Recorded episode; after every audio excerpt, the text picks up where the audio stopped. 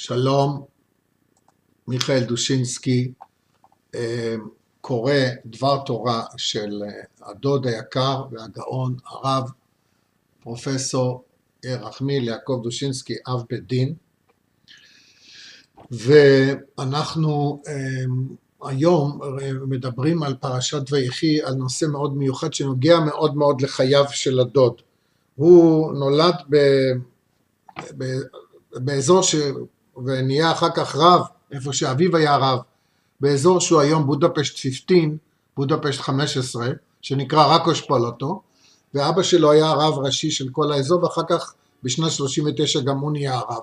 אבל אז נכנסה השואה, והוא סבל מאוד והיה במחנות, עבר את זה, היה הרב הראשי הצבאי מטעם אה, הצבא ההונגרי תחת עינם של בנות הברית לאחר המלחמה, ואחר כך היה אב בית דין ורב בקפטאון ובכל בעצם התת יבשת הדרום אפריקאית נוסף על כעשר שנים שהוא היה ב, ב, בארצות הברית ושם הוא למד ועבד במחלקת העלייה של הסוכנות והעלה את האדמו"רים לארץ. זה ממש בקצרה. עכשיו, הוא כל חייו דחף את האנשים בדרום אפריקה לעלות לארץ, הוא היה מנהיג ציוני, הוא היה אפילו נשיא המזרחי איזושהי תקופה שם, במשך הרבה שנים.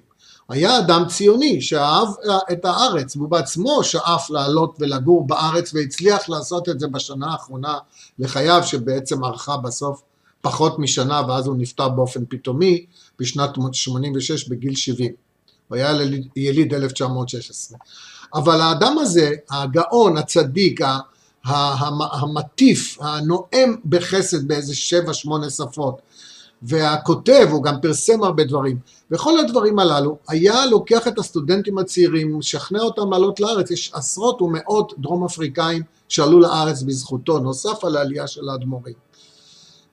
אבל הוא שם לב לסיבה, לעובדה אחת שגם המבוגרים יותר והמזדקנים שהם ציונים בדעתם, ודרום אפריקה הייתה ארץ מלאה בציונות, גם ציונות אה, מפא"יניקית, אבל בעיקר רוויזיוניסטית וגם דתית, כמו מזרחי למשל. אני בעצמי השתתפתי פעם, זכיתי בוועידה ציונית והצגתי את המזרחי שם. בכל אופן, אמ, זה מה שהוא הולך כאן לדבר היום בפרשה, ובסוף נקרא גם על המצבה שלו, בגלל שזה קשור בעניין הזה. פרשת ויחי, ארץ חמדת אבות. שימו לב לכותרת, אנחנו שרנו כשהיינו צעירים, פה בארץ חמדת אבות, תתגשמנה כל התקוות, פה נבנה ופה ניצור, חיי חופש וחיי דרור, פה תהא השכינה שורה, פה תפרח גם שפת התורה. נירו ניר ניר ניר שירו שיר שיר שיר גילו גיל גיל גיל כבר הנצו ניצנים. ניר שירו שיר שיר שיר נירו ניר ניר ניר. גילו גיל גיל גיל עוד יבואו העולים משהו כזה. אז ארץ חמדת אבות. הוא לקח את הביטוי שמוכר לכל אדם עם קצת רגש ציוני. מה זה חמדת אבות? חמדה זה אהבה. ארץ שהאבות אוהבים אותה. כמה תת משמעויות יש בכותרת הנפלאה הזאת. זאת אומרת האבות אוהבים את ה... אבל הם לא תמיד באים. אומר יעקב ישראל לבנו יוסף ועשית עמדי חסד ואמת אל נא תקברני במצרים. ואז אומר הדוד אחת הסיבות שבעטייה שבגללה המזדקנים בארצות הגולה אינם עולים למדינת ישראל היא כי אינם רוצים לפרוש מבניהם ומבני בניהם אשר בגולה. כל עוד האבות נמצאים בקרב בני משפחתם, משמשים הם כמרכז רוחני למשפחות בניהם וכמורי דרך לבני בניהם. ומפחדים הם שאם יעזבו את המשפחה, יישארו בני הדור החדש ללא מורא אב וללא מוקד של השראה. אולם אם מצווים ההורים את בניהם, כמו שעשה יעקב, ישראל אבינו, ליוסף בנו, שבבוא איתם ייקברו בארץ, בכך מורישים הם להם את חיבת הארץ. עד שהם עצמם כיוסף יעשו כמנהג אבותיהם ויתייחסו לארץ האבות לא רק מפני אהבת האבות, כי אם גם מפני אהבת הארץ. על אף שיוסף רוב ימיו ורוב שנותיו, וגם נפטר בחוץ לארץ. זאת ועוד, אם האבות נקברים בארץ הקדושה, או בארץ הקדושה, ייתכן לקרוא את זה ככה, בארץ הקדושה, בארץ שיש בה קדושה, הרי גם תהיה סיבה נוספת לבנים, ומהי? להשתטח על קברי אבות. אז תהיה להם עוד סיבה לבוא לארץ. וכן ביקש נחמיה בן חכליה מאת ארתחשסתא המלך. תשלחני אל יהודה אל עיר קברות אבותיי ואבננה. כך אומר נחמיה למלך ארתחשסתא כשהוא רוצה לשלוח אותו. אל קברות אבותיי, אני רוצה לראות אותם. אם כן, אנחנו עכשיו רואים שזה מה שהדוד מספר לנו בסיפור הזה, ואנחנו נקרא את המצבה שלו ונסביר עליה משהו. פה נטמן מורנו ורבנו הרב רבי ירחמיאל יעקב בן מורנו ורבנו הרב יצחק מיכאל זכר צדיק לברכה דושינסקי נין ונכד בואו נגדיל קצת את התמונה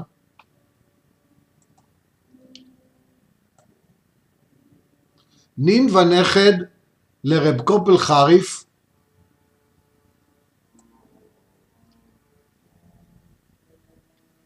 שהיה אחד מגדולי אה, הונגריה לפני 250 שנה בערך, אבות מאבות משפחתנו, לרבי יחזקאל בנט, שהוא גם כן אה, משפחה מצד אחר, אתם רואים כל משפחות הרבנים מתחתנות זו עם זו, ובעל כסף נבחר, שזה היה הרב ברוך בנדיט גויטיין, שממנו אנחנו גם כן באים, והוא בעצמו, ירחמיל יעקב ינל, רב אב בית דין או ראש אבות בתי דין בקהילה קדושה רק אשפול אותו ויותר מאוחר בקפטאון בדרום אפריקה.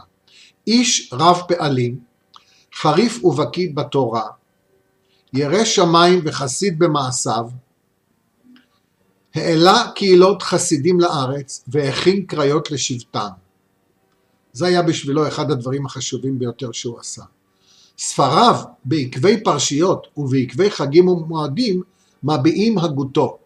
ואז מביא הבחור שערך לנו בסוף את המצבה, כי אנחנו התעסקנו הרבה במצבה ועשינו גם לפי ראשי תיבות של השם שלו ירחמיאל יעקב, ויש לי את הטיוטות, אבל בסופו של דבר הציע הרב אה, דיוויד רוזן, שהוא תלמידו כבנו, לקחת שלושה פסוקים במשלי שהדוד ידע בעל פה, ושימו לב לאותיות המודגשות שיוצא לנו כאן י' יא א קו י' ע' ק' ב' יעקב וכאן יש לנו י' ר' ח' מ' י' א' ול' ירחמיאל יעקב ירחמיאל אז הוא מצא את הפסוקים האלה והם באמת מביעים את הכל. מים עמוקים עצה ולב איש ואיש תבונה ידלנה כן העצה הם מים עמוקים, התורה היא מים, והיא נותנת לך עומק עצום, והוא יכול גם להציע לאנשים אחרים עצות. עצה זה גם חוכמה, ואיש תבונה דולה את הדברים, דולה ומשקיע אחרים. רוב אדם יקרא איש חסדו, ואיש אמונים מי ימצא? איפה יש אנשים כאלה? מתהלך בתומו צדיק, אשרי בניו אחריו. זאת אומרת, כל אלה התלמידים שלו ואלה שעלו בעקבותיו ותלמידי תלמידיהם ובני בניהם וגם אנחנו ביניהם, אנחנו באמת אשרינו שאנחנו הלכנו ושמענו בקולו ובאנו לארץ ישראל ובנינו שם את בתינו. נפטר ערב שבת קודש, י"ז בכסלו תשמ"ז, זה היה 1986, בשנת הע"א לחייו, 71, תחילת שנת ה-71 לחייו, שם אמו לאה. תהי נשמתו צרורה בצרור החיים, ונזכה כולנו, וגם אני, לעלות לארץ ולהיות בה אה, ולחיות בה, ולא לחכות רק אה, להגיע לארץ בארון קבורה.